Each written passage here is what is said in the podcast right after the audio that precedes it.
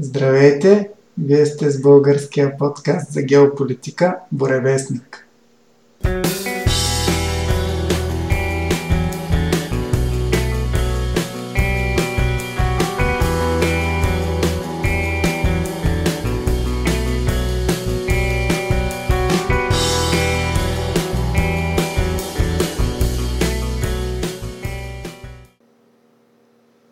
Както ви обещахме предния път, в днешния брой ще говорим за острова на свободата Куба.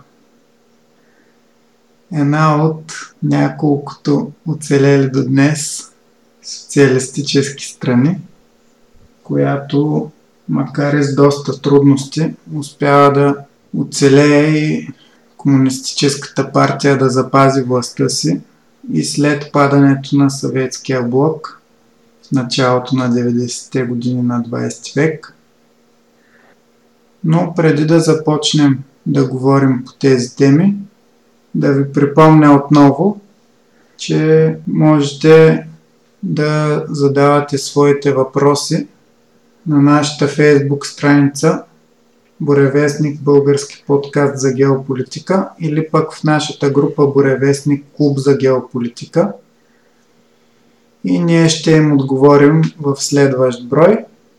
Също така можете и направо да ни пишете на нашата електронна поща borevestnik.podcast.abv.bg А наскоро открихме нашия нов сайт borevestnik-bg.com Там можете да прочетете нашите кратки разбори за различни геополитически събития – както и нашите преводи на чуждестранни статии. А на него можете също така да изтеглите нашето мобилно приложение за устройства, използващи Android, с което можете бързо и лесно да слушате нашия подкаст, а също и да получавате известия, когато сме пуснали нов брой на подкаста или пък сме публикували нова статия в сайта. И преди да преминем към Куба, да споделим една съвсем прясна новина от Латинска Америка за една страна, за която вече говорихме, а именно Боливия, където, ако си спомняте, преди почти година, след протести и най-вече след натиск от страна на войската, Ево Моралес, който беше наскоро преизбран за президент, подаде оставка. Това беше на практика безкръвен преврат, след като Моралес беше изгубил подкрепата на войската си. Като повод за него стана оспорването на резултатите от изборите, в които Моралес беше спечелил но неговите противници оспорваха дали неговата преднина е била наистина над 10%, колкото трябва да е по конституция, за да няма втори кръг на изборите. Тъй като обявения официално резултат разликата е малко над 10%, опозицията организира протести, които продължиха 3 седмици. А след това след наместа на войската, която чието главнокомандващ помоли Моралес да се отегли, Моралес получи политическо убежище от Мексико и избяга от Боливия. Военните предадоха властта на опозицията, която я управляваше, но, но това управление беше временно с идеята да се проведат нови избори, които трябваше да са още май месец, но бяха отложени заради пандемията. В крайна сметка тези избори се проведоха на 18 октомври и интересното е, че в тях политическото обединение, което беше свалило Моралес и завзело властта след него, претърпя загуба доста категорична от партията на Моралес, макар и самия Моралес да не беше кандидат, тъй като, както споменах, беше получил убежище първо от Мексико, а в момента е в Аржентина. Кандидат от неговата партия беше неговия бивш финансов министр Луис Арсе, на който се отдава голяма част от приноса за така нареченото боливийско економическо чудо, което се случва по времето на Моралес, когато страната дръпва нагоре, както споменахме в нашия брой за Боливия. Дръпва нагоре в, в редица економически показатели. Като цяло стандарта на живот на боливийския народ се покачва значително. И в изборите на 18 октомври Луис Арсе победи основния опозиционен кандидат с над 54% от гласовете. Резултат, който категорично показва, че боливийския народ няма желание да се раздели с пътя, по който го беше повел Ево Моралес. И въпреки подкрепата дори на военните за опозицията и организирания преврат, това не беше достатъчно да пречупи поддръжниците на Моралес, които веднага след преврата започнаха на своя, от своя страна да организират протести, които продължаваха до самите избори. И очевидно тяхната сила и организираност е, е твърде голяма, за да може опозицията да запази властта си. И така по демократичен начин отново Движението за социализъм, партията на Ево Моралес, си връща властта. Освен победата за, в президентските избори, те печелят и абсолютно мнозинство в долната камера на парламента – макар и да не са излезли пълните резултати, най-вероятно ще спечелят мнозинство и в Сената, което е горната камера. И така, основният извод, който може да направим е, че вече в 21 век дори подкрепата на войската понякога може да не е достатъчна да вземеш властта, особено когато народът ти е твърдо против това и просто новите условия правят много по-трудно в повечето райони на света да наложиш диктатура в разрез и то толкова категоричен разрез с резултатите от изборите.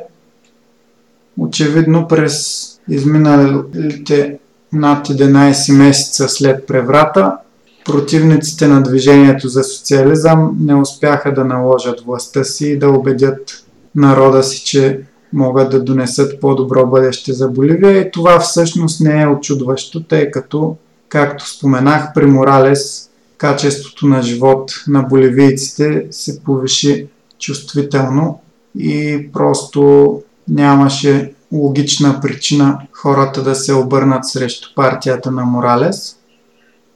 Освен това, със сигурност роля е изиграла и отслабващата роля на Съединените щати в района. Да, те изразиха подкрепа за преврата, но, както вече съм споменавал, тяхната роля съвсем не беше решителна, както при превратите в Южна Америка в 20 век. По-скоро те просто се присъединиха към победителите, които бяха успели да осъществят преврата им дадоха, разбира се, подкрепата си. Но в крайна сметка боливийския народ си връща властта и предстои да видим какво ще стане от сега нататък. Интересна беше една реплика на Илон Мъск, който е заради електрическите си автомобили Тесла е доста заинтересован от лесен достъп и ефтин за компанията си към пазара на литий в Боливия. Боливия има едни от най-богатите залежи на литий в света. На реплика на потребител в Твитър, че организиране от американското правителство преврат срещу Ево Моралес в Боливия, така че Мъск да сложи ръка на лития там, не е бил в най-добър интерес на народа на Боливия Мъск отговаря, ще правим преврат срещу когото си искаме, свиква е с това, deal with it на английски, което естествено може би не трябва да се възприема съвсем на сериозно. Едва ли самия Мъск е играл кой знае каква, каква роля в преврата, но е факт, че неговата фирма щеше да, да се облагодетелства доста от едно приятелски настроено към американците правителство. Ще видим доколко това ще се промени, когато властта се върне при движението за социализъм. Аз бих прогнозирал, че вероятно все пак ще има известно затопляне между Боливия и Штатите, въпреки всичко. Просто такова е логичното развитие на нещата. Но като цяло линията на Моралес едва ли ще бъде значително променена, макар и сега да не е самия той на власт. Така че можем да очакваме едно управление, което ще продължи да, да следи най-вече за интересите на собствения си народ. Вероятно и самата пандемия изиграла роля, понеже по време на пандемията се проличава, че недоволството към управляващите, каквито и да са те, се увеличава. В повечето случаи поне. Преврата джиите не оцелиха удобен момент във времето. Изобщо. И както сме казали в предните епизоди, в Южна Америка процесите се движат доста по-бързо от останалия свят, поне политическите такива. И сега още по-бързо дори се извъртяха. Да. Ще продължим да следим събитията в Боливия. Те биха могли отново да дадат един тласък на социалистическите формации в Южна Америка – а, впрочем, този нов възход на социалистите вече беше започнат и в Уругвай, и в Аржентина в момента управляват леви президенти. В Бразилия наистина Болсонаро, който е десен, е на власт, но е факт, че преди да бъде вкаран Лула да силва в затвора, той беше според проучванията най-вероятен победител, така че настроението и в Бразилия на народа може би също клони наляво.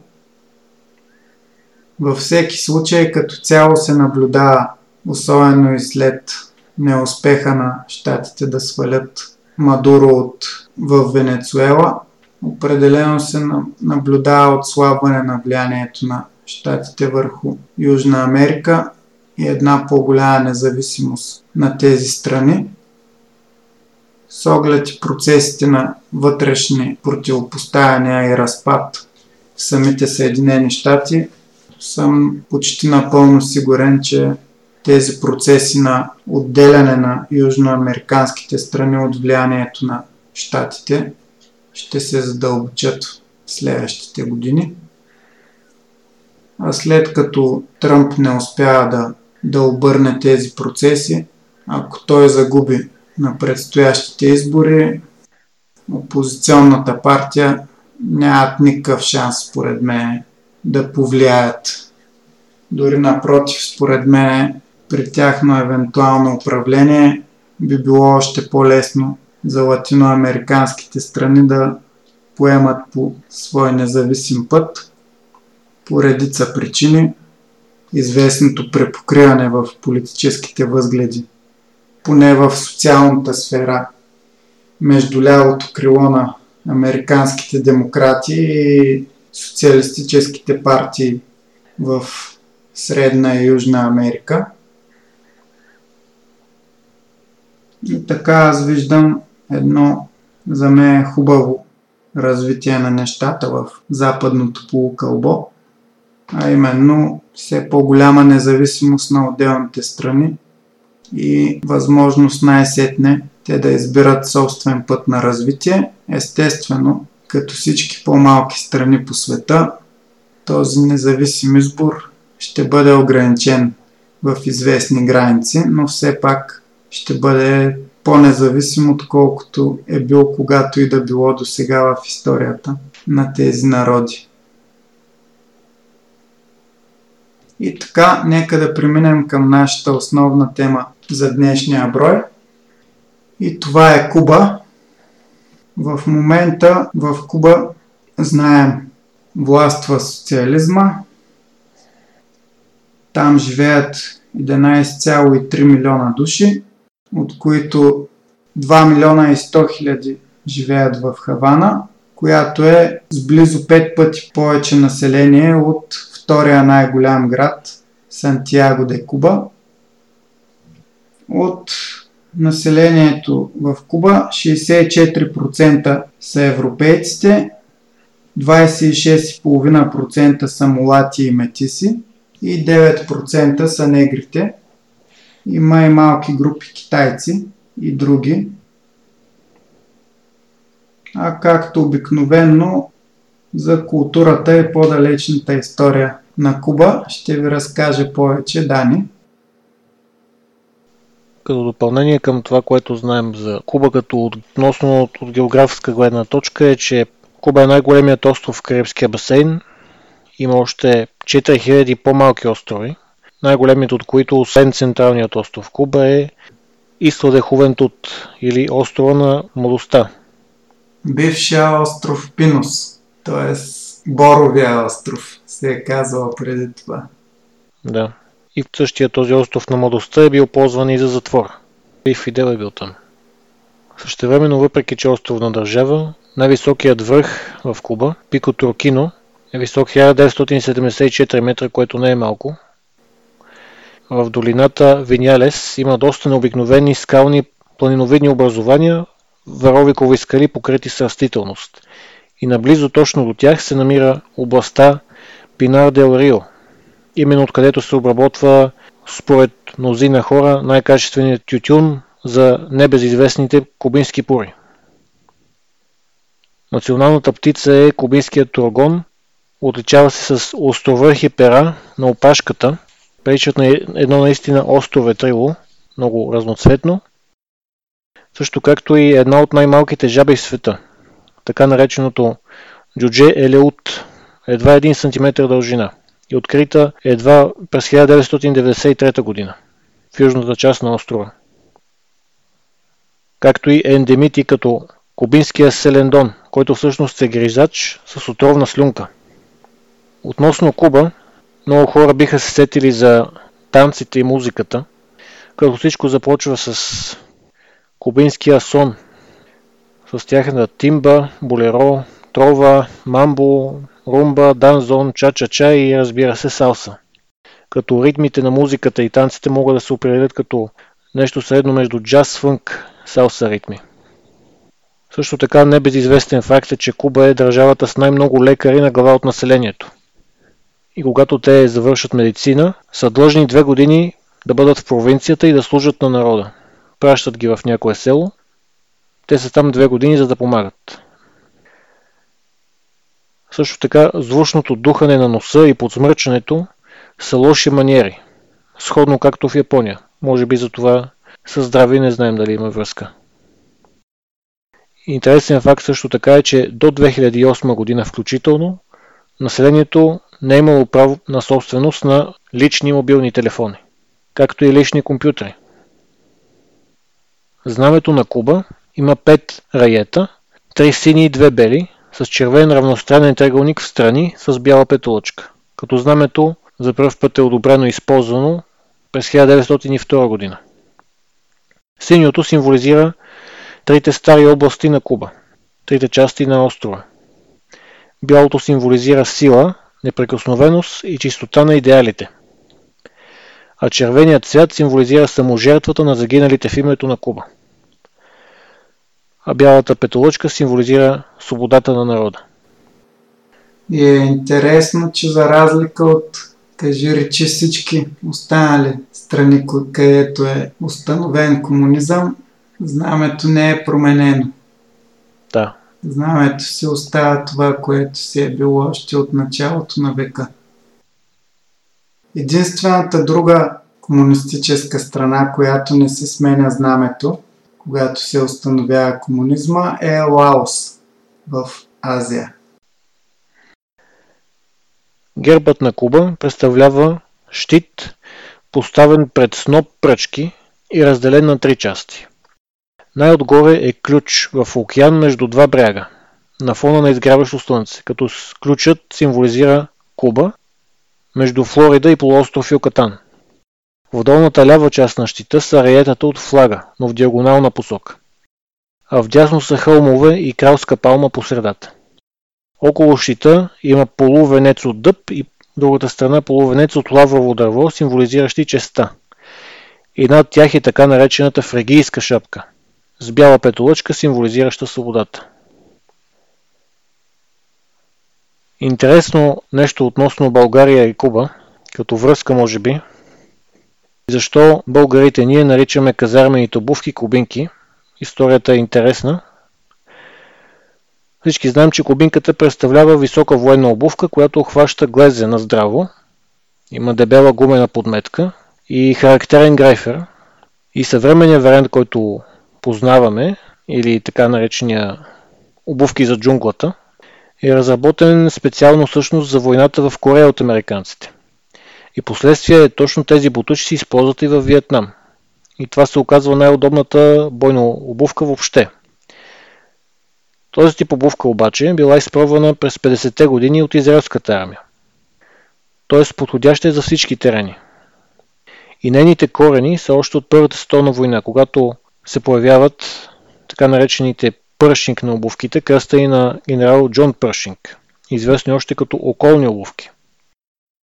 Разработени били и специално да пазят краката на войниците в студената кал на окопите. А през Втората световна война въоръжените сили на противниците носят или бутуши, съветски вариант, или вермахта, или ниски обувки, американците и англичаните. Само десанчиците имали по-различни боти. Те обаче се оказали много практични в пресечени терени. И така започва победния ход на този тип военна обувка. И след Втората световна война, руснаците и подчиненият им източен блок продължават да се придържат към бутуша, докато американците са минали тотално на тези обувки за джунглата и снабдяват въоръжените сили на цяла Централна Южна Америка с подобни чепици. Какво се случи обаче по това време в България?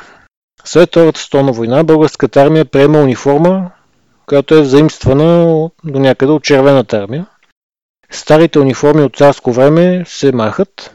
Започва носенето на куртки с затворена яка от целия военен състав, наречени гимнастьорка, а на краката бутуши.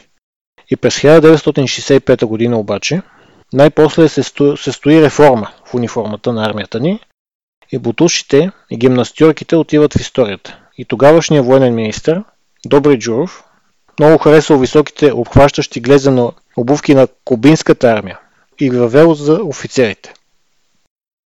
Така се е появило името кубинки.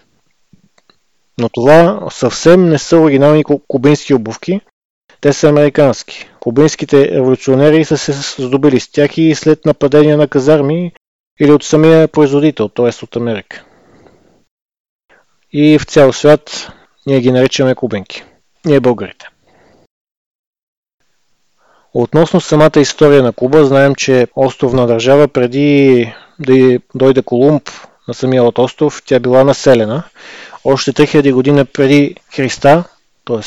преди цели 5 от ден днешен, от ловци и рибари, събирачи, от, основно от две групи, от така наречения народ Тайно и Гуанахатабе. А пък самите предци на Тайно народа са мигрирали от Южна Америка още преди 5000 години. Тоест това са народите, които, с които Колумб взаимодействия за, пър, за първи път, когато пристига в покрайнините на Куба. По оценка на испанците, по това време е имало около 150 хиляди местни жители. Таино били фермери, земеделци, както и рибари. Естествено, когато вече идват колониалните сили, голяма част от местното население започва да страда от неизвестни за тях болести като шарка, към които те не са свикнали, нямат имунитет. И първото акустиране става на 12 октомври 1492 година, когато Колумб под него командване акустира с трите кораба Санта Мария, Ланиня и Лапинта. И Колумб завзема острова в името на испанската корона. И го нарича Исла Хуана, по името на принц Хуан. Впоследствие Куба се превръща нещо като аванпост на всички останали експедиции на испанците на юг в Южна Америка, както и на север към Флорида. През 1511 година официално първото испанско селище било основано от конкистадора Диего Веласкес, като самият той е основал именно Хабана или назована тогава като Сан Кристобал де ла Хабана през 1515 година. И туземците Таино, народа, били принудени да работят в плантациите, да бъдат използвани за ефтин труд, но поради факта, че голяма част от тях измирали поради непознатите за тях болести, последствие испанците били принудени да внесат свежа работна ръка от Африка. На съжаление, през 1529 година вече е било установено, че две трети от туземците Таино, които при пристигането на испанците направили 150 000 души, вече били заличени. На 1 септември 1548 година доктор Консало Перес де Ангулио бил първият признат управник на Куба. Той пристигнал в Сантьяго, Куба, на 4 ноември 1549 година, когато изненадал всички, като обявил всички местни за свободни жители. Или с две думи всички оцеляли местни. Още с задачата си да бъде управник, назначена му още докато бил в Испания, без дори да посещава Куба, той се взел с най-важната задача, а именно тази от краля и папата, да построи първата църква. Последствие французите правят опит, и то успешен, да завземат Хавана през 1555 година и тогава синът на Гонзало Перес, Франциско, бил принуден да отиде в Мексико. Впоследствие обаче испанците върнали контрола над Хавана. Куба, самата Куба се развивала бавно, за разлика от континента, на Куба нямало толкова злато, това, което търсили испанците, или поне от една от суровините, към което, която те се стремели. И вече около 1700 година колонията се съставлява от около 50 000 роби, които подпомагали труда и все по увеличаващата се зависимост на колонията от захраните и плантации. През така наречената 7 годишна война, която е избухнала през 1754 година на три континента, в последствие се прехвърлила и в Карибите. Испанския съюз с французите реално ги поставил в директен конфликт срещу британците – и през 1762 година британска експедиция от 5 бойни кораба и 4000 войника тръгнали от Портсмут, за да завладеят Куба. Британците пристигнали на 6 юни и до август Хавана била под обсада. Когато Хавана се предала, адмиралът от британската флота Джордж Пекок и командирът на наземните сили Джордж Кепъл влезнали в града и успяли да заземат цялата западна част на острова. Това оказало огромно влияние върху населението на колонията, тъй като британците веднага отворили тяхните търговски пътища с северноамериканските си градове, внесли допълнително работна ръка от Западна Африка, допълнително храна, коне и непознати стоки до момента в града.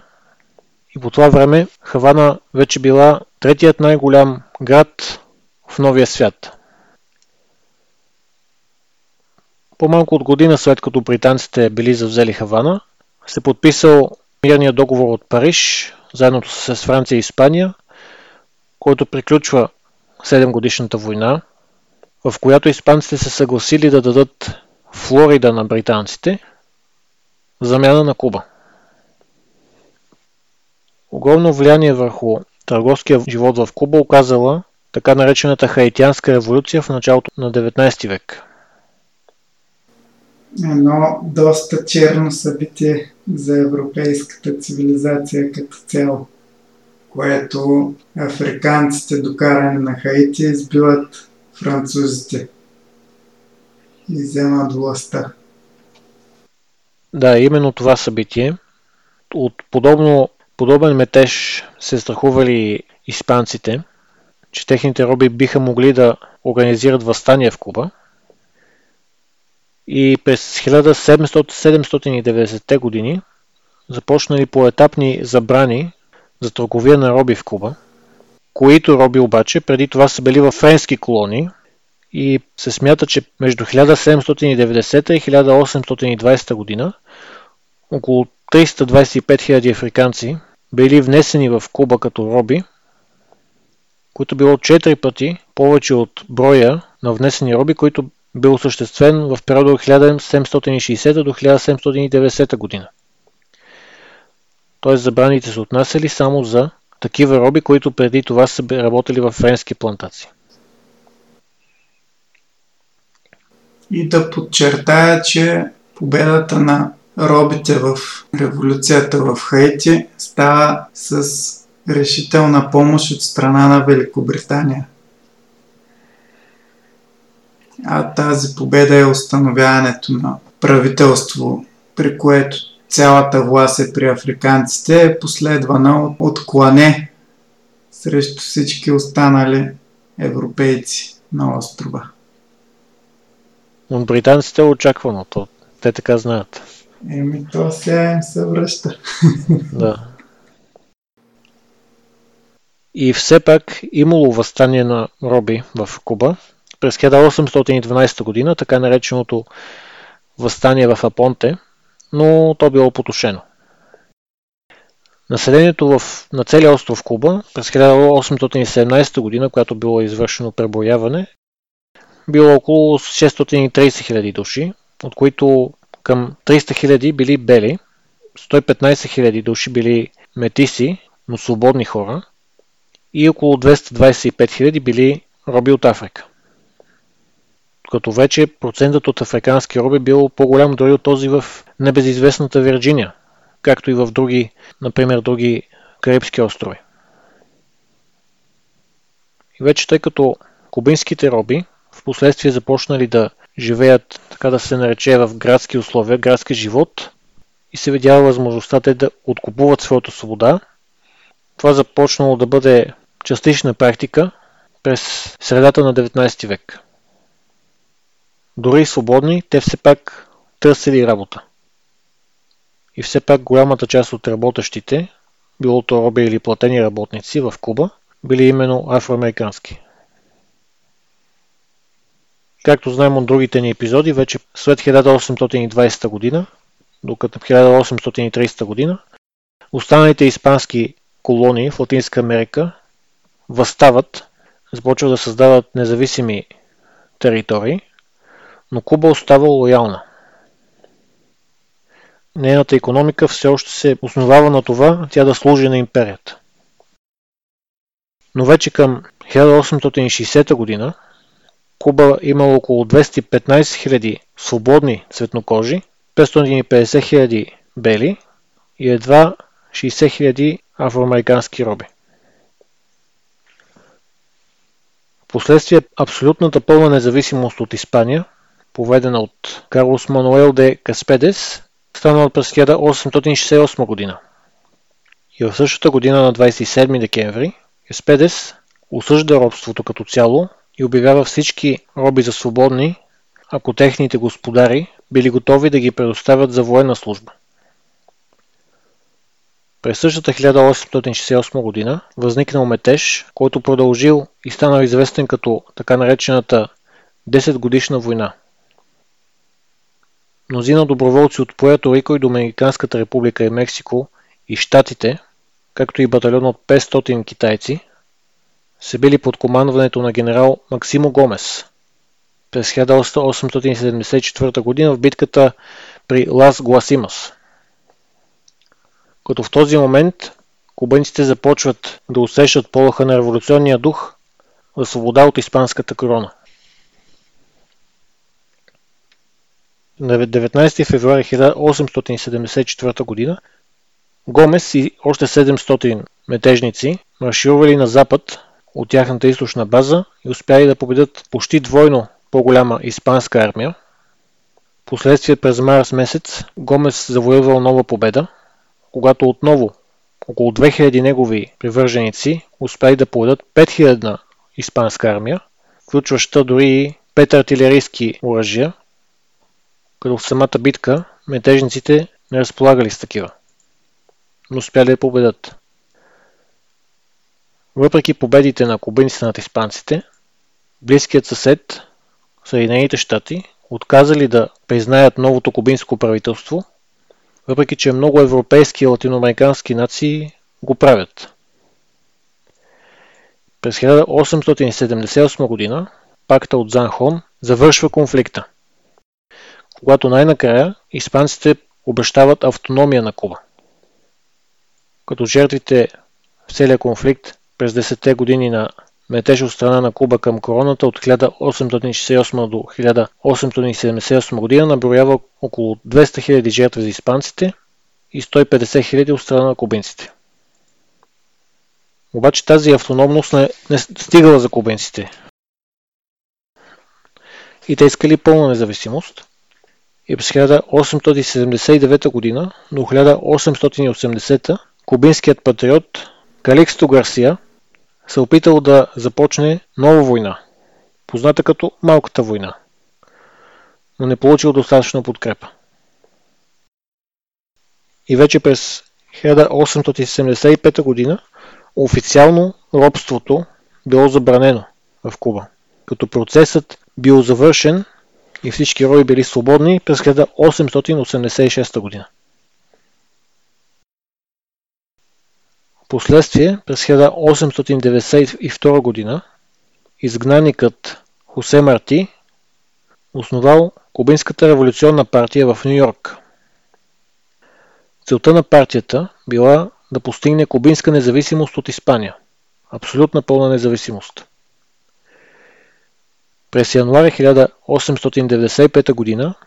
Марти пътувал до Монте Кристи и Санто Доминго – за да се включи в начинанията на Максимо Гомес. Като Марти записал своите политически възгледи в така нареченият манифест от Монте Кристи. Битките срещу испанската армия започнали на 24 февруари 1895 г. Но самият Марти не успял да стигне Куба за да се включи в тях до 11 април същата година. Впоследствие е успял, но бил убит в битката при Дос Риос на 19 май 1895 година. Прилича и малко като Христо Ботев. Та история. Около 200 000 испанци, надминаващи по численост много по-малката армия на възстанниците, водели партизански движения с тактика на саботаж, като по това време генерал Валериано Лейлер приканил всички кубинци да направят нещо като укрепени градове в собствените си селища. Същевременно испанците за назидание затваряли кубинците в лагери и поне 200 000 кубинци умрели от глад и болести. Като този акт на испанците бил остро осъден от други европейски държави, както и от вече учреденият и действащ Червен кръст, както от американски представители. Американският бойн кораб Мейн бил изпратен да пази американски интерес и да се включи в действията срещу Испания, но бил потопен тъкмо преди да пристигне на пристанището в Хавана. Последствие, битката от Сантьяго де Куба на 3 юли 1898 г. била най-големият сблъсък до тогава между испанско-американски войски. Военни действия между американците и испанците се водели през цялото лято на тази година. Победи и загуби от двете страни, като най-накрая испанския карибски сквадрон бил победен на 16 юли 1898 година когато се бил барикадирал в техният форт Каноса. И вече след Испано-Американската война, Испания и Штатите подписват договор от Париж от 1898 година, в който испанците дават Пуерто Рико, Филипините и Гуам на Штатите и сумата от 20 милиона долара, равни на 610 милиона долара сегашни, Куба получава независимост на 20 май 1902 година и се провъзгласява като Република Куба. Под новата си конституция, щатите си запазвали правото да се мешат в кубинските афери и да съблюдават финансовите и външните и политики.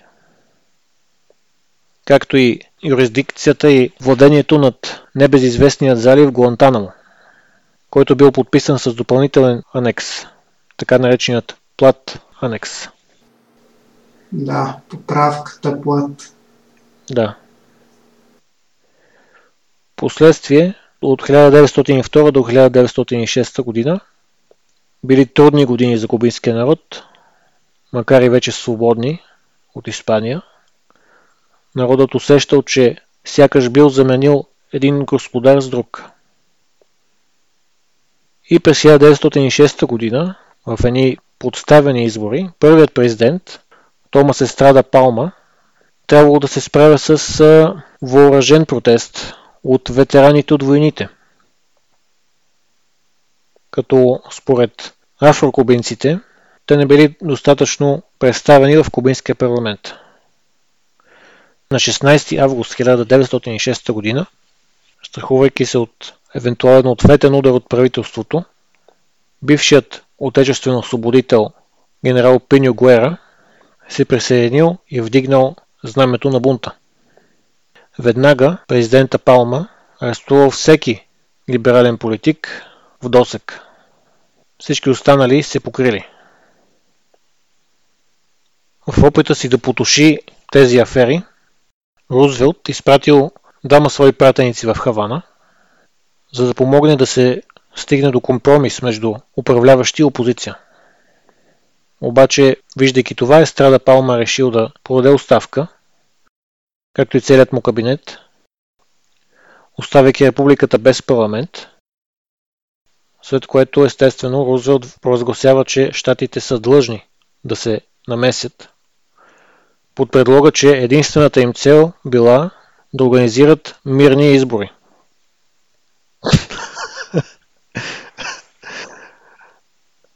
През 1908 година управляването от Куба било установено, когато Хосе Мигел Гомес бил избран за президент, но щатите продължили да се мешат в кубинските афери. Всъщност апетитите на САЩ към Куба датират още от началото на 19 век, когато президента Джон Куинси Адамс казва, че Куба трябва да бъде отнета от Испания и да падне в американски ръце, като една зряла ябълка. В края на века, както и Дани спомена, това става факт – заради поправката Плат в първата половина на 20 век и по-точно до революцията на Фидел Кастро, САЩ имат огромно влияние в Куба, която е с почти колониален статут. Някои от 8 условия на поправката Плат включват намеса на САЩ във вътрешните работи на Куба. Освен това се ограничава силно възможността за външна търговия и дипломатически отношения. Признава се за законно всичко придобито от щатите по време на окупацията. Остров Пинос днешен Хувентут се изключва от държавните граници на Куба и се предоставят на щатите въглишни мини и военноморски бази, една от които е тази в залива Гуантанамо която Дани спомена. Тя и до ден днешен е в американски ръце и е известна като мястото, където се пращат особено неудобни за американците затворници и където те са измъчвани, като естествено идеята е тези мъчения да не са на американска земя. да не подпадат под юрисдикцията на американското законодателство. Осмото и последно условие на поправката плат е да се включат горните 7 в постоянен договор с Куба и в крайна сметка, след като първия път това е отхвърлено, втория път с 16 от 31 гласа условията за, на поправката са включени в Кубинската конституция. Този период, в който въжи тази конституция е известен в момента в Куба като неоколониалната република, а периода от революцията на сам е Свободна Куба или Куба Либре на испански, фраза, която вероятно ви е позната. Както и Дани спомена, първи президент на 20 май 1902 е избран Томас Естрада Палма, който е бил неофициално президент и четвърт век по-рано по време на борбата за независимост от испанците. При него са подписани споменатите споразумения с щатите, които поставят Куба в силна зависимост. Штатите правят военни бази в заливите Хонда и Гуантанамо. Силна съпротива срещу тези споразумения и правителството като цяло има в широки кръгове кубинската общественост. Най-изявените фигури са писателя Енрике Коласо и политиците Салвадор Бетанкур и Мануел Сангуили. Последствие либералната партия вдига революция и за да я спрат 1906 година американците отново окупират Куба, позовавайки се на член 3 от поправката Плат – тази окупация продължава 3 години. През това време американците създават постоянна кубинска войска, за да не се налага в бъдеще пак да окупират. 1908 либералите обаче печелят изборите. В началото на следващата година Хосе Мигел Гомес става президент с 4 годишен мандат. При неговото управление се, се разраства споменатата от Дани независима партия на цветнокожите, която се бори за равни права за негрите в Куба. И логично почти изцяло се състои от негри, бивши роби, дошли от Африка. След като опитите им да прокарат законови промени не успяват, а щатите също отхвърлят молбата им за намеса, те организират възстание 1912, което и Дани спомена – но то е смазано от войската и са убити между 3 и 5 хиляди бунтовници и само 12 войници. И партията е разпусната от властите. Като цяло правителството на Гомес е корумпирано, но то успява криволяво да наложи демокрация, която се задържа 15 на години. 1913 президент става Гарсия Менокал от консерваторите, който е подкрепен от, от корпорациите. 1916 изборите между него и Алфредо Саяс са изключително оспорвани. Обявява се, че Гарсия Менокал печели, обаче либералите не приемат резултата и организират възстание. На 13 февруари 1917 превземат град Сантьяго, но американците се намесват, отново позовавайки се на поправката Плат и пращат морски пехотинци, които завземат обратно Сантьяго и така САЩ оставят на власт Гарсия Менокал. Същата година, ден след САЩ, той обявява война на Германия, а по-късно и на Австро-Унгария. Сещате се, това е периода на Първата световна война. 20-та година на изборите Саяс все пак печели и 21 става първия президент, който не е бил офицер от войната за независимост.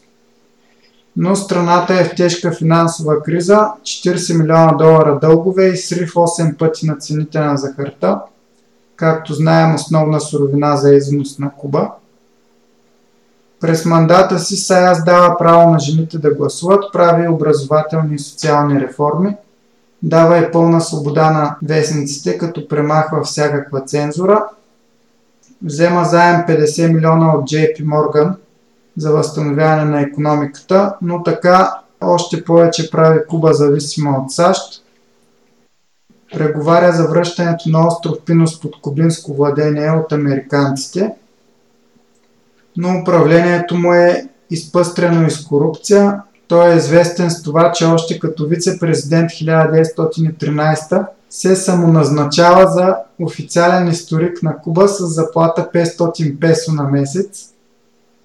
Освен това, той е и комарджия и по време на мандата си случайно печели два пъти националната лотария. а освен това дори си издига и статуя. Освобождава и затворници, обвинени в измами. В края на мандата състоянието му е няколко милиона песо. Един от корупционните му скандали, когато по време на финансовата криза 23 година държавата откупува от дадена фирма един женски манастир за 2,3 милиона песо, въпреки че католическата църква го е продала за 1 милион. Този скандал предизвиква известния протест на 13-те. Дори финансовия министр отказва да подпише тази сделка и в крайна сметка това прави министъра на правосъдието и когато този министър на правосъдието държи реч в клуба на жените в Хавана – 15 интелектуалеца, сред които адвоката и поет Рубен Мартинес Виена, който след две години става един от основателите на Кубинската комунистическа партия. Тези 15 интелектуалеца в знак на протест срещу сделката си стават и си тръгват по време на речта на министъра – после тези студенти обнародват манифест, подписан от 13 от тях, откъдето идва и името на събитието, протеста на 13-те. След Саяс на власт идва генерал Херардо Машадо от Либералната партия. С лозунга Вода, пътища и училища и го спазва, строи някои мащабни проекти като Капитолия в Хавана – една от най-внушителните и красиви сгради не само в Куба, е в цяла Латинска Америка, която е вдъхновена от пантеона в Париж и от църквата в Сан Пиетро ин Монторио в Италия. Нейните размери са 208 метра дължина, 91 ширина, а купола се издига на 92 метра – Вътре в Капитолия се намира статуята на републиката, която е една от трите най-големи в света статуи вътре в сграда. До революцията на Кастро там заседава Народното събрание, а след като е разпуснато, Капитолия става Академия на науките, после е Министерство на науките. Поддръжката на сградата дълги години не е на нужното равнище – но все пак вече се работи за нейното възстановяване и се планира Народното събрание пак да се премести там. Но основно, както и сега, Капитолия ще се остане туристическа атракция, защото Кубинското народно събрание в момента заседава само два пъти годишно. Друг голям проект на Машадо е Централната магистрала. Той се стреми да уравновеси економическите интереси на олигарсите и американските корпорации с тези на средната класа, открива много работни места и обществени проекти, старае се да вдигне цените на захарта, намаляйки продукцията в сезона за събиране на реколтата, увеличава митата за продукти, които биха могли да бъдат произведени в Куба, като кафе, ориз, месо и прочее, но вместо това са произведени и купени от САЩ.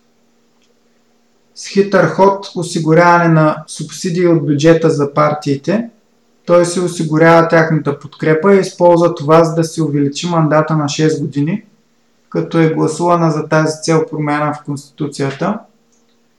Но след това той налага репресии срещу политическите си противници – Убити са комунистическите водачи Алфредо Лопес и Хулио Антонио Мея. Тогава удря и световната економическа криза от 1929 до 1933 и в крайна сметка всички се обединяват срещу Машадо от комунисти до националисти и дори фашисти. На 20 март 1930 има голяма стачка, която иска оставката му и е организирана от профсъюза Кубинска национална работническа конфедерация. Неен водач е споменатия по-рано от протеста на 13-те срещу Саяс, Рубен Мартинес Виена. Август 33-та има нова обща стачка и безредици и в крайна сметка Машадо избягва от страната. Заменен е от Сеспедес, чието управление отменя Конституцията на Машадо от 28 и връща тази от 1901 година. Но скоро след това той е свален от сержантското възстание, водено от сержант Фулхенсио Батиста, познато за дори и бегло запознатите с кубинската история на 20 век име. Президент става Рамон Грао, който е против поправката плат и провежда множество реформи. Например, въвежда 8 часов работен ден, дава част от земеделските земи на селените и озаконява синдикатите. Също така се опълчва на американската електрическа компания и така успява да намали цената на електричеството. Обаче 1934 година той подава оставка и Батиста слага ръка на властта, първоначално чрез свои пионки. Отменя се допълнението плат, но се подписва договор, който осигурява на САЩ почти същите права. 40-та година се приема нова конституция, която е вдъхновена от испанската от 31 и гарантира множество права, например равенство на мъже и жената в брака, възможността за развод, задължението да се отглеждат, възпитават и образоват децата, както и минимална работна заплата, максимална продължителност на работния ден – платен отпуск, запазване на работното място на майките докато са в майчинство. Батиста е избран за президент като кандидат на коалиция от социалисти и демократи и обявява война на Япония, Германия и Италия. Дори обявява испанското правителство на Франко за фашистско и иска от съюзниците да воюват с Испания, но без успех. Подобрява економическото положение – 1944 година обаче споменатия преди малко Грао от автентичната кубинска революционна партия побеждава кандидата посочен от Батиста за негов наследник. Важен фактор за победата на Грао е опълчването на американците, което той е направил при предишното си кратко управление. И след тази победа на Грао, Батиста започва с всички сили да спъва неговото управление, дори и цената на економически проблеми за Куба, като този факт е отбелязан и от американския посланник по това време.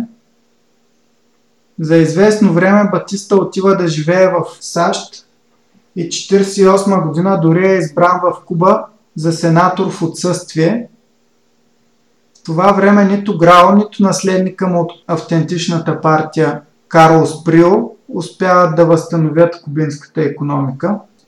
Отгоре на това процъфтява престъпността, създават се гангстерски организации, занимаващи се с наркотици, проституция и хазарт. Убити са профсъюзни водачи и последователите на автентичната кубинска революционна партия стават крайно недоволни – и много от тях се отцепват в Кубинската народна партия, наречена още ортодоксална, която е водена от Едуардо Чибас.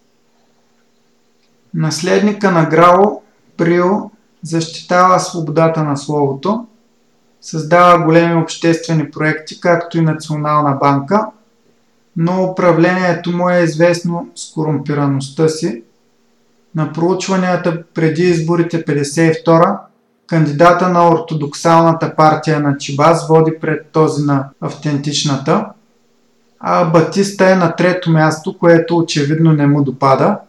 И на 10 март 52, 4 месеца преди изборите, със съгласието на американския посланник, прави безкръвен преврат и сваля Прио с подкрепата на войската и някои влиятелни олигархични кръгове – отменя изборите и се обявява за временен президент, разпуска Народното събрание и дава законодателната власт на Министерския съвет, като отменя правото на стачки и връща смъртното наказание, което всъщност неговата конституция от 40-та година е отменила.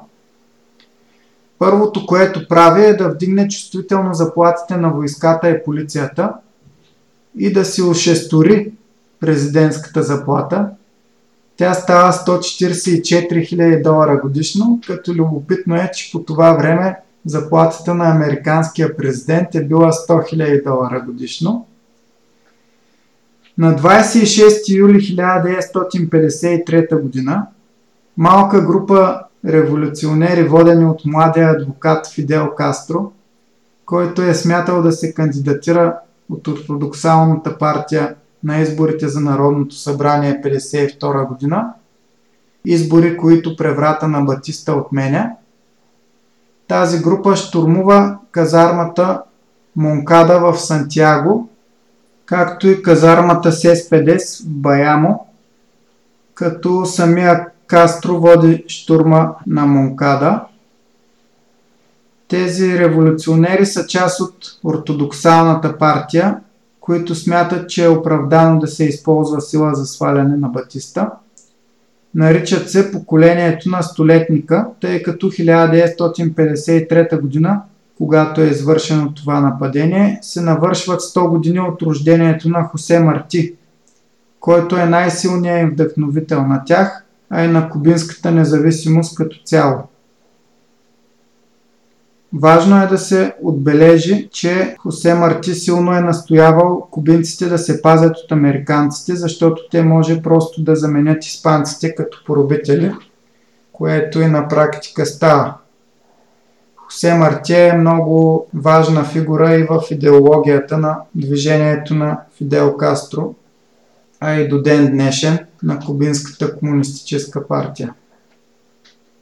Виждаме как макар и комунизъм официално да е идеологията, той е преплетен с кубинския национализъм, най-ясно представен от Хосе Марти.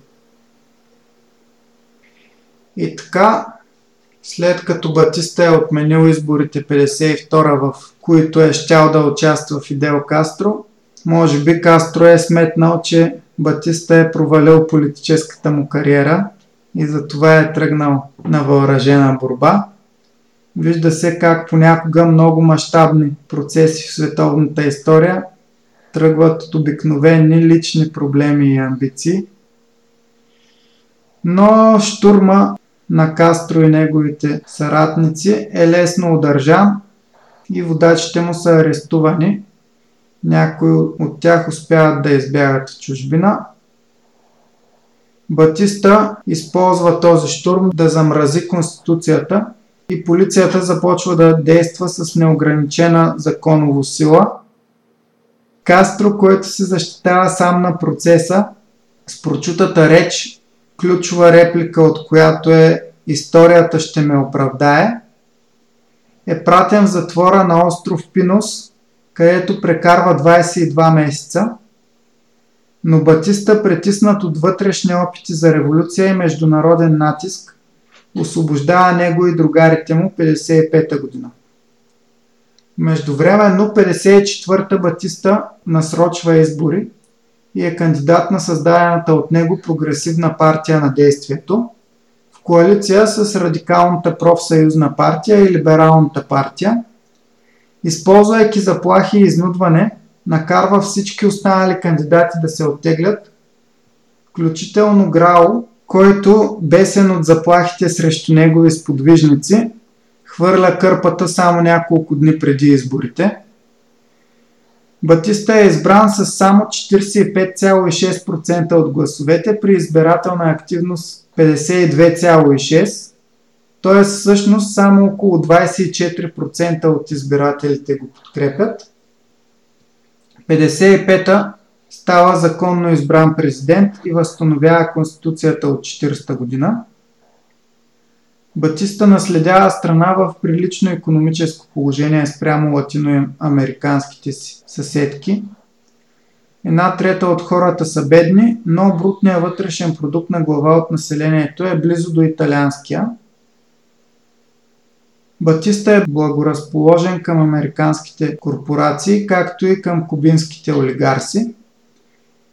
Заплатите на индустриалните работници нарастват, стигат 8 място в света 58 година, обаче има и чутовна корупция. 55-та се засилва дейността против Батиста сред студентите и недоволството сред младите като цяло. В отговор на това едва ли не всеки младеж е гледан подозрително от полицията.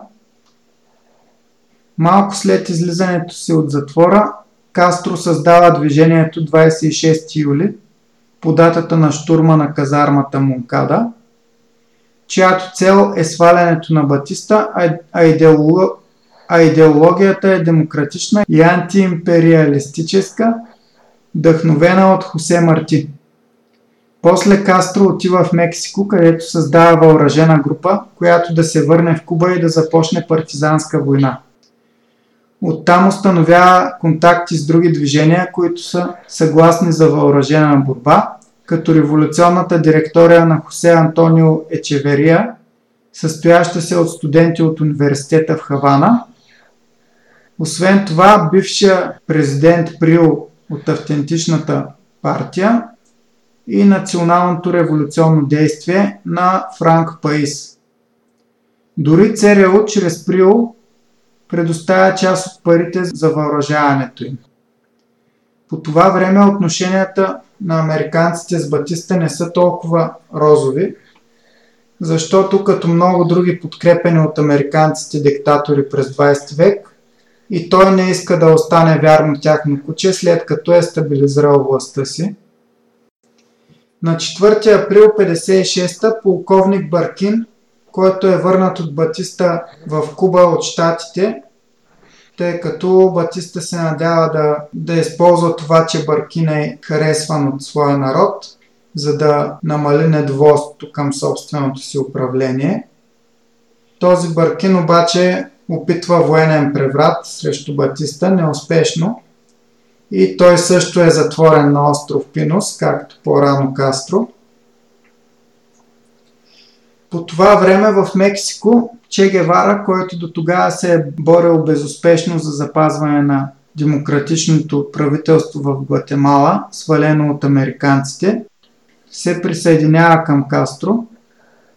Че Гевара е аржентински лекар, който още от ранна възраст се включва в революционната борба и мечтата му е цяла Латинска Америка да се откъсне от властта и влиянието на САЩ и да следва независим път. Няколко месеца събрания от Кастро отряд се обучава в нелегалност, но после мексиканската полиция залавя Кастро и неговите последователи. Това забавя планирания десант в Куба. Кастро излиза от затвора преди някои от останалите, но не ги изоставя и се бори да измъкне и тях. На 25 ноември 56 през нощта отряда от 82 възстаници, включително Фидел Кастро, брат му Раул, Че Гевара и други, отплава на, яхтата Гранма от мексиканското пристанище Туспан с загасени светлини, за да не бъде засечен. Почти всички, освен няколко моряци, са тормозени от морска болест през целия път – на 30 ноември 1956 в Сантьяго избухва бунт, организиран от Франк Паис. Целта му е да отвлече вниманието на властите от десанта на Кастро.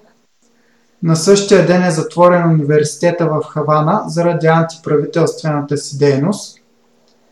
На 2 декември през нощта най-сетне Кастро и отряда му акустират в Куба на плажа Лос Колорадас. Един кораб обаче ги забелязва и съобщава на властите за тях – докато се измъкнат на сушата, те газят из крайбрежните блата и губят голяма част от снаряжението си. След това са предадени от местния си водач и войската ги пресреща на 5 декември в местността Алегрия де Пио, на български радостта на благочестивия, в община Никеро, в поле с захарна тръстика. Летящи ниско самолети ги обстрелват с картечница.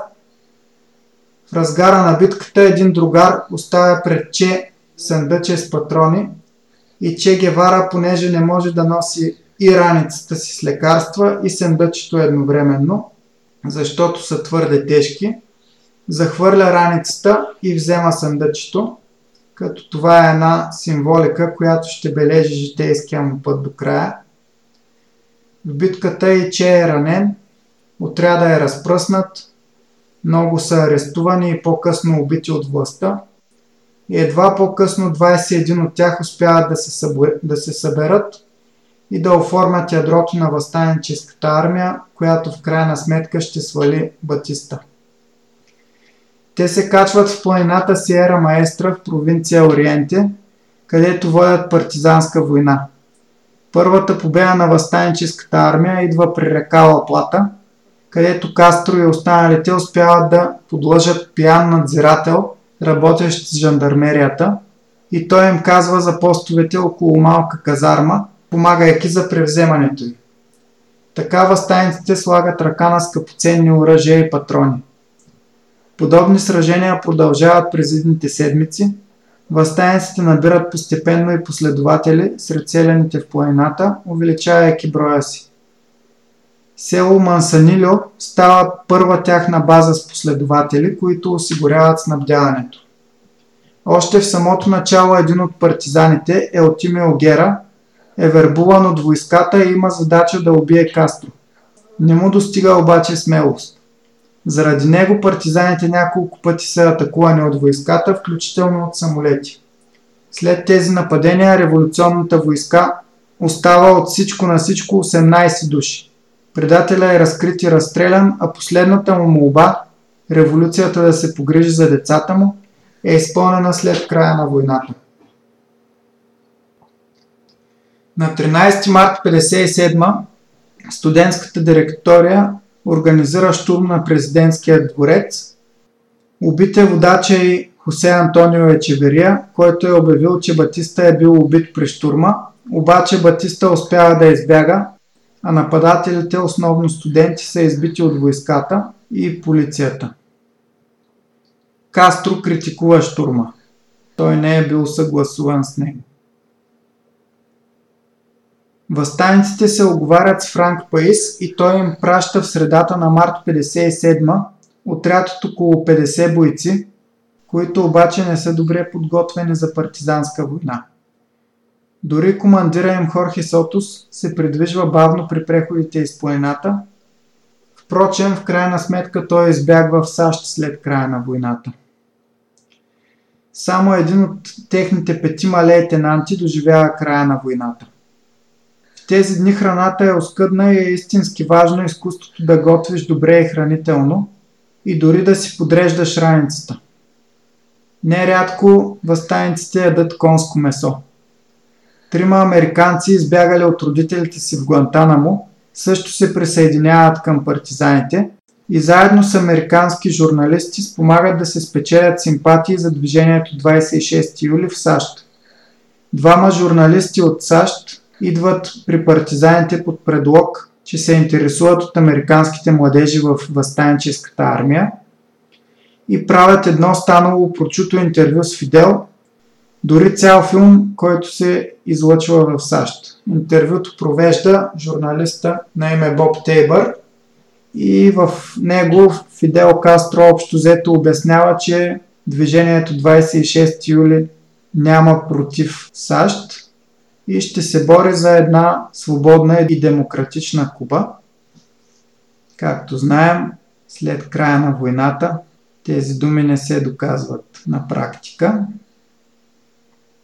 През следващите месеци партизаните набират все повече сътрудници сред селените, а Че Гевара ги лекува, даже става и заболекар – много често страданията на селените са причинени от преумората и оскъдната храна.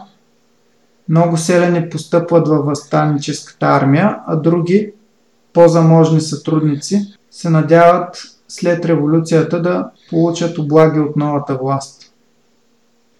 На 25 май Прио праща свои хора в Майари с яхтата Коринтия, които да водят партизанска борба, но те в крайна сметка са смачкани от войската. На 28 май 1957 възстанническата армия превзема казармата в Елуверо, като слага ръка на оръжия и лекарства. Че Гевара остава с ранените и се отделя за няколко седмици от колоната на Кастро. След като отново се събират, възстанническата армия е станала около 200 души и войската започва да се страхува от тях, понякога я обръщат в бяг. На практика възстаниците превземат района на Сиера Маестра. На 12 юли 1957 година движението 26 юли заедно с Раул Чибас от ортодоксалната партия, брат на Едуардо, и Фелипе Пасос от автентичната партия, човек на Прио, пускат съвместен манифест, който очертава програмата им след сдаването на властта от Батиста. Той не отговаря кой знае колко на възгледите на Кастро, но е подписан, защото е ясно, че на този етап от Сиера Маестра 26 юли няма как да упражняват власт на цяла Куба и трябва да търсят съюзници, съответно да правят компромиси. По това време Че Гевара застава начало на колона от 75 души и не след дълго е повишен в чин майор на испански команданте от Кастро. Това е най-висшия чин във възстанническата армия. Че, което впрочем на испански означава нещо като хей ти или хей хора или мой човек и се е наложило като прякор на Ернесто Гевара, защото той е аржентинец, а аржентинците често ползват че в речта си. Та той заедно с своите хора продължава да турмози войската и да завзема казарми и устройва засади в района около Сиера Маестра. Сантьяго, Франк Паис, водач на възстаниците в равнината, пада убит. Народа се вдига на стачка. Батиста отвръща с цензура и репресии, а хора като Чибас и Прио се скриват докато отмине бурята. Възстаническата армия продължава да жене победи в планината и околностите и да увеличава силите си. Вече се зараждат различни фракции във възстанническата войска, които обаче са малобройни и откъслични и не успяват да се противопоставят на авторитета на Кастро. Някои от тях дезертират, но има и случаи на застреляни за предателство. Има и бандити, дезертирали от възстанническата армия, които под претекст, че са част от революционерите, безчинстват из селата в Сиера Маестра. Те са заловени и разстреляни от възстаниците за назидание на останалите. Камило Сиен Фуегос, един от най-добрите и безстрашни бойци във възстанническата армия, е зачислен от Фидел към колоната на Че Гевара. Един от лейтенантите, Хуел Иглесиас, е момче на 16 години, което ръководи мъже над 30. Дава заповедите си, говорейки им на вие, а те му отвръщат на ти но ги изпълняват. Есента на 57 възстаниците предприемат редица знакови начинания, налагайки властта си в Сиера Маестра. Строят фурна за хляб, хидравлична турбина на реката, работилница за обувки, раници и патронташи, железарска и оръжейна работилница, където правят дори и мини. Чрез изпратен от равнината хектограф, те започват издаването на вестник Свободният кубинец Ел Кубано Либре в областта си и с него повдигат духа на селените. По-късно февруари 58 дори започват радиопредавания, в които често се чува гласа на Че Гевара. Що се отнася до градовете, в Хавана с подвижниците на движението 26 юли нямат особени успехи, но в Сантьяго държат фронта и се налагат като фактор, освен всичко друго и географски свързан с Сиера Маестра. 57 в Ескамбрай пък бойци на студентската директория образуват нов фронт на борбата с Батиста. А в град Сиенфуегос септември 57 се проваля бунт в базата на военноморските сили, повлиян от агенти на САЩ. Има и различни саботажи и терористични акции, при които обаче загиват и невинни.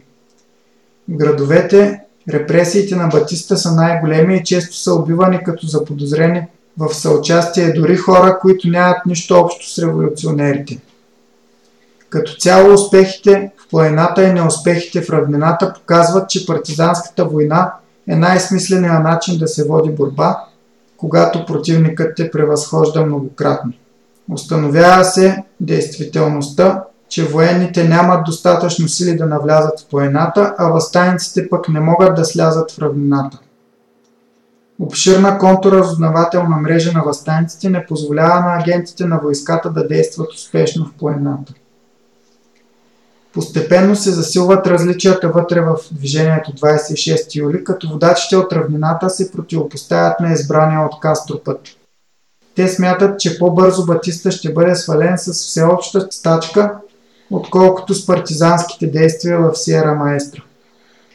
Края на 57 от Майами е разпространена спогодба за единство от опозиционните сили, за която твърдят, че я е подписало и движението 26 юли.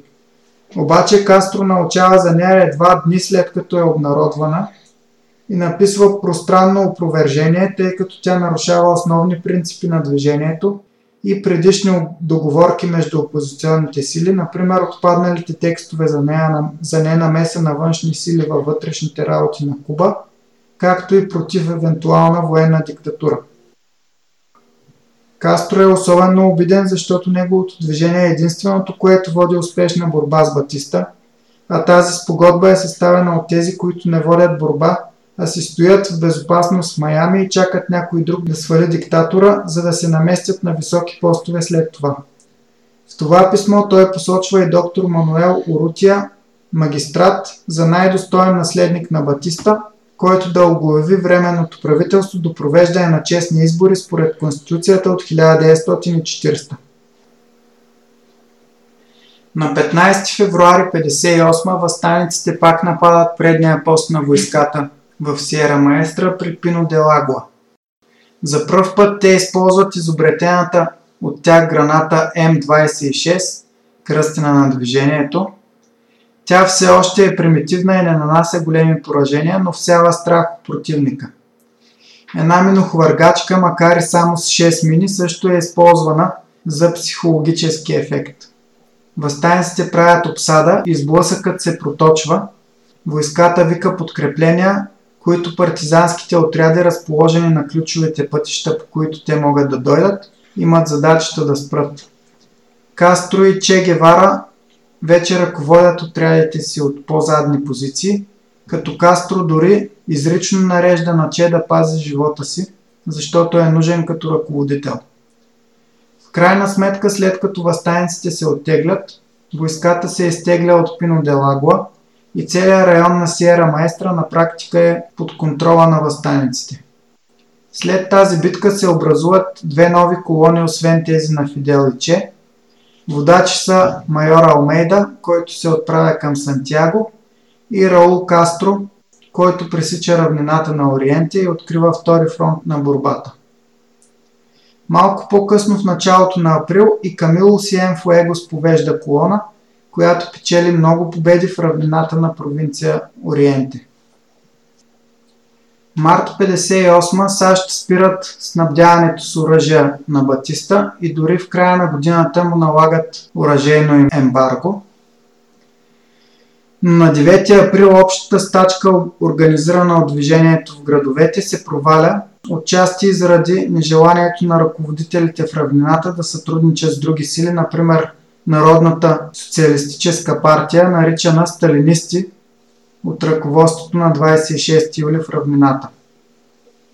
Самия факт, че може би леко презрително хората от 26 юли наричат тази партия сталинисти, показва, че идеологията в този момент на движението 26 юли далеч не е комунистическа. Властта смачква стачката и са убити много последователи на движението. Това вдъхва сили на Батиста и войската прави мощно контранастъпление към Сиера Маестра. Разпространяват се позиви възстаниците мирно да се предадат, преди офанзивата да се е разгърнала и някои наистина се предават. По това време колоната на Че води схватки с частите на подполковник Санчес Москера. В края на април Че е сменен от Рамиро Валдес начало на четвърта колона, а той отива да обучава бойците в школата за новобранци. Започва подготовка за отбрана в планината, тъй като настъплението на войската наближава. Камило Сиен Фуегос и хората му са върнати от равнината да помагат. Около 200 души трябва да защитават завоюваната от възстаниците територия. На заседание на 3 май 58 се събират всички ръководители на движението 26 юли – и Фидел е избран за върховен главнокомандващ. Логично с оглед, че неговите партизани женат успехи по планината, докато движението се е провалило в акциите се в равнината. Сега вече и тези в равнината трябва да следват неговата стратегия. Също така е избран за генерален секретар и става освен военен и политически водач на движението. Урутия е официално обявен като кандидат за президент от движението 26 юли. Помощ за движението оказва президента на Венецуела Волган Ларасабал. Всъщност по това време Орутия се намира в Венецуела. Тече сложна игра с военните, които са противници на Батиста, както и с изгнаниците в чужбина, които всъщност искат властта за себе си.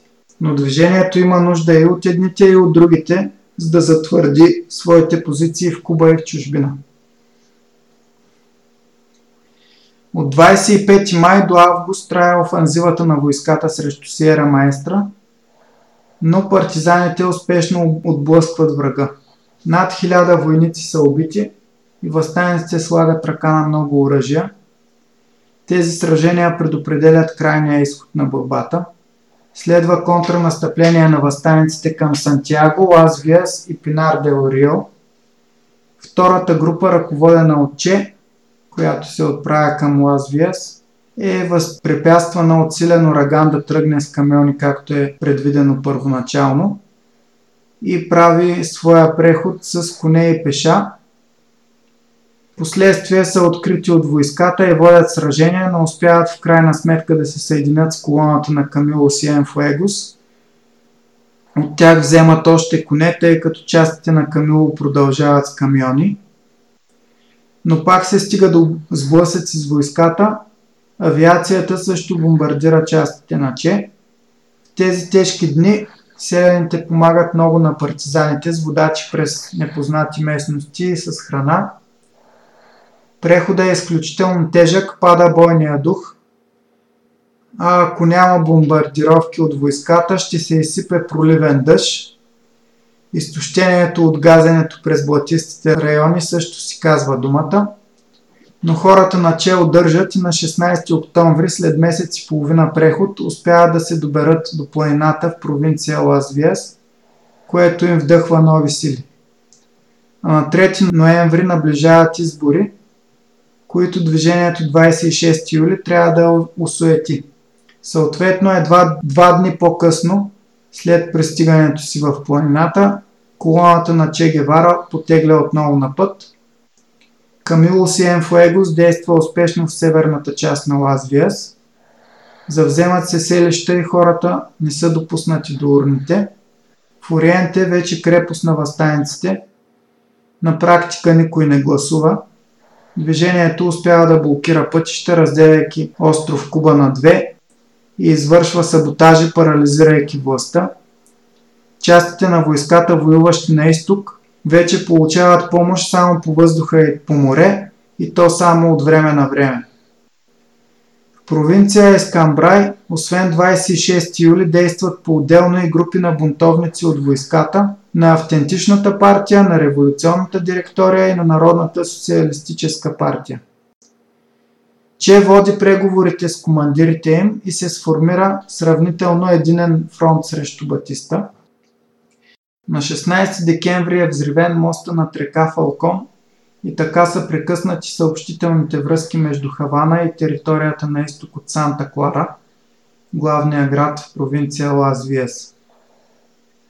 Превземат се нови селища, а частите на войската се предават.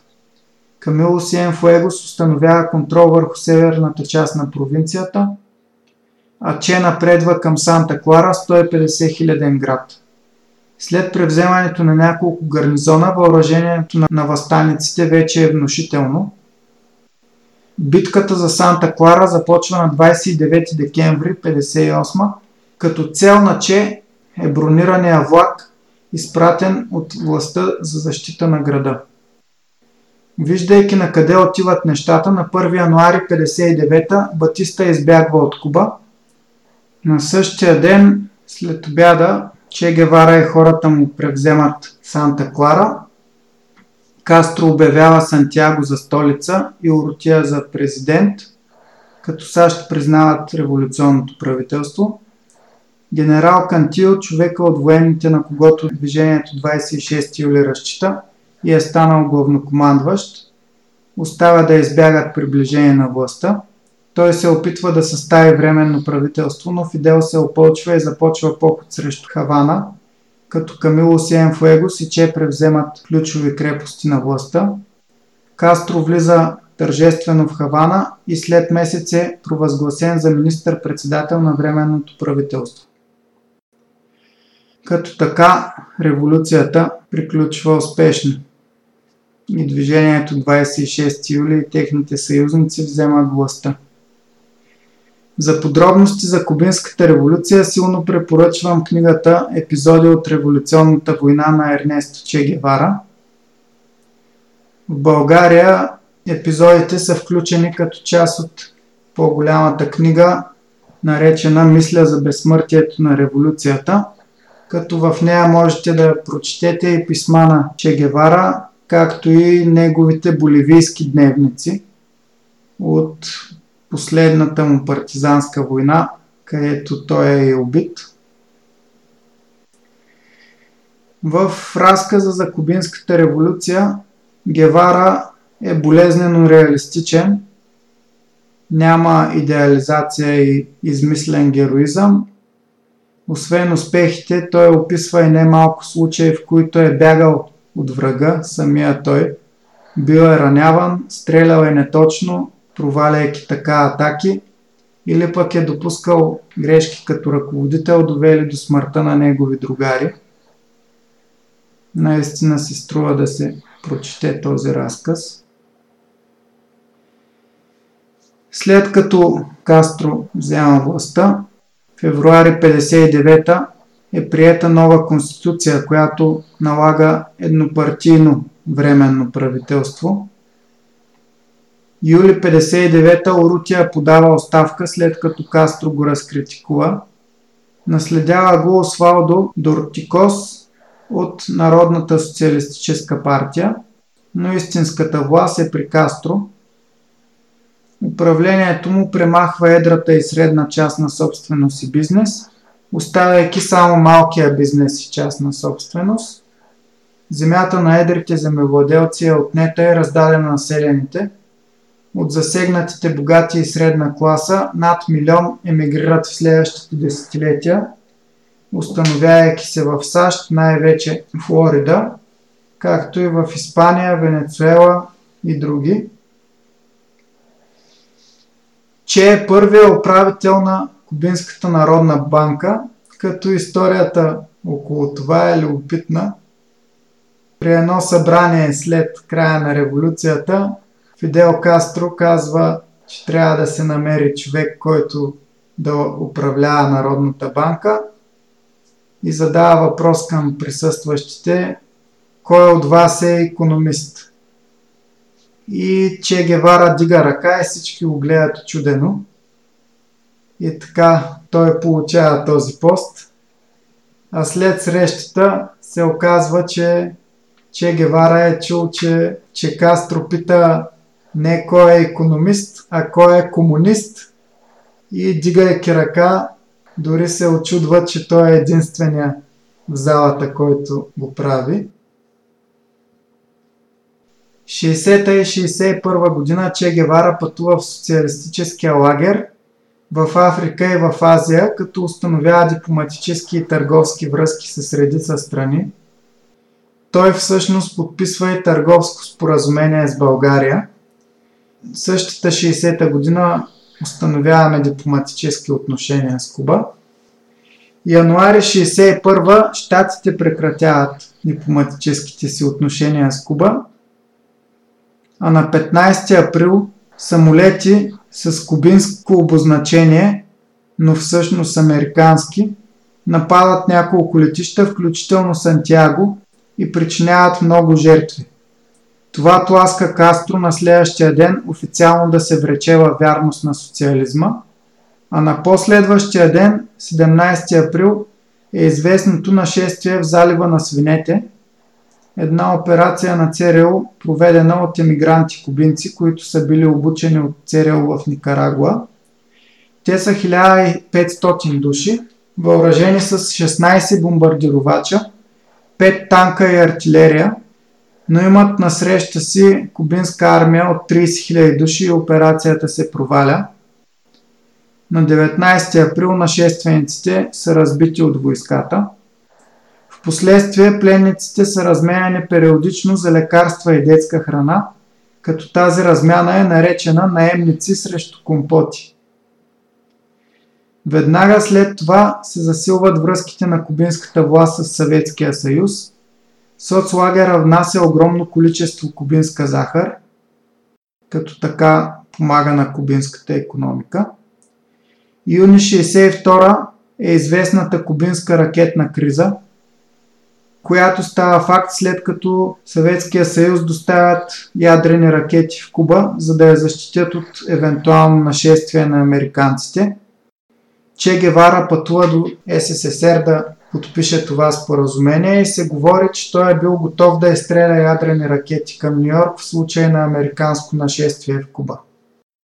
В крайна сметка Кенеди и Хрущов се разбират и Съветския съюз изтегля ракетите си от Куба в замяна на изтегляне на американските ядрени ракети от Турция и обещанието на американците да не нападат Куба. 65-та година Че Гевара напуска постовете си в Куба, за да направи това, което е изразил като идеал Васил Левски и след освобождението на Куба да отиде да се бори за свободата на други народи. Но има и слухове, че причината за напускането му, освен желанието му да води революция и другаде, са и различия с Кастро относно економическата и геополитическата ориентация на Куба. Показателен факт, който може би подкрепя тези твърдения, е, че Че Гевара не получава кой знае каква помощ от кубинското правителство при операцията си в Боливия. Преди Боливия той се бие в Конго, където революцията не успява – а в края на 66-та година отива в Боливия, където организира партизански отряд, но както вече разказахме в нашия брой за Боливия, октомври 67 година е заловен и убит. А в Куба временното правителство поначало идеята е била да управлява до провеждане на избори, но Кастро се отказва от това си обещание, заявявайки, че щатите ще манипулират изборите.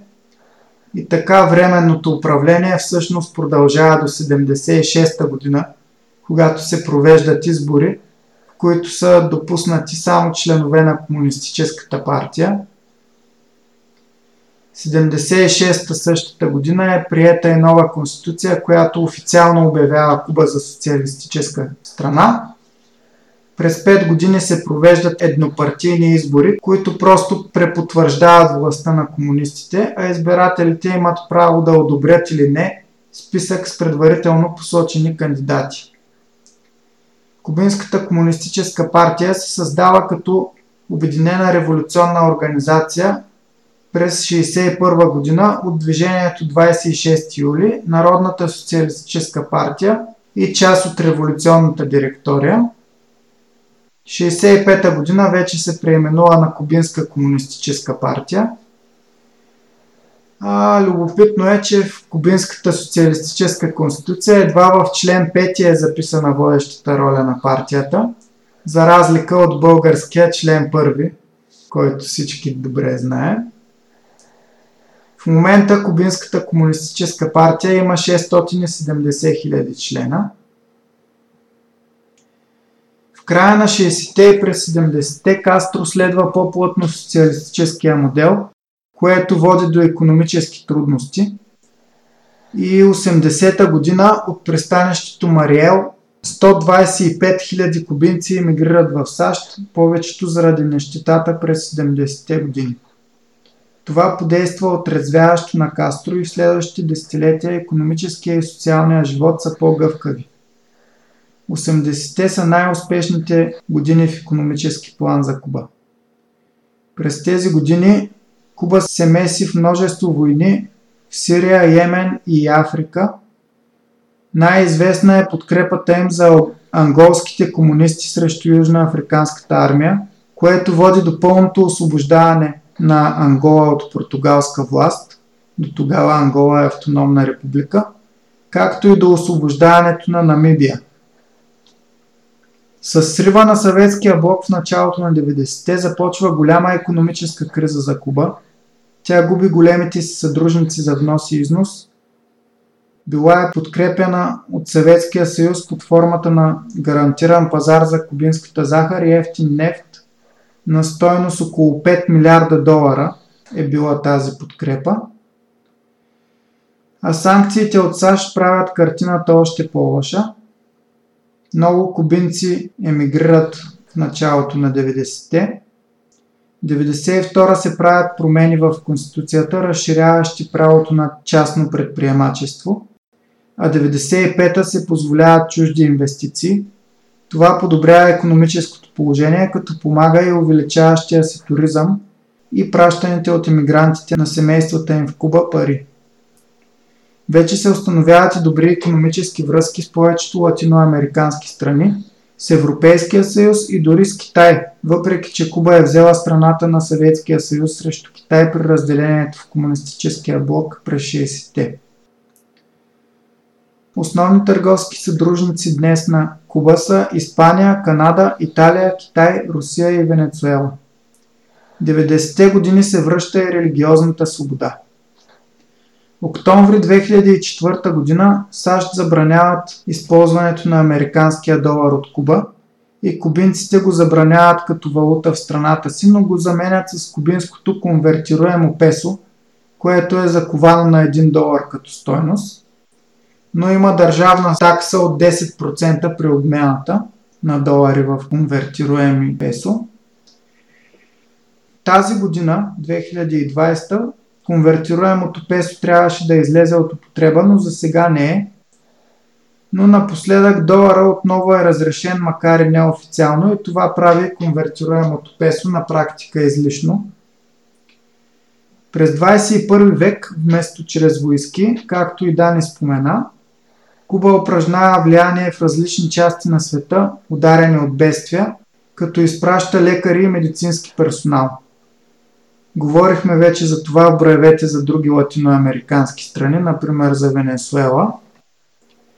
Подготовката на медицински кадри медицината като цяло в Куба са на високо световно равнище и по този начин, пращайки лекари в ударени от бедствия райони, те показват достоинствата на своя строй пред света. Началото на 2008 година Раул Кастро наследява своя сериозно болен брат като президент. Същата година Куба влиза в групата от Рио, която е организация на латиноамериканските страни, а 2009 е отменено изключването на Куба от ОАС, Организацията на всички американски страни. 2011 година са прияти разширени економически реформи. 2014 Роу Кастро и Обама при една среща на високо равнище станала известна с една доста любопитна снимка, където Обама се опитва да потупа покровителствено Раул Кастро по рамото. но Раул Кастро своевременно го хваща за ръката и не му позволява.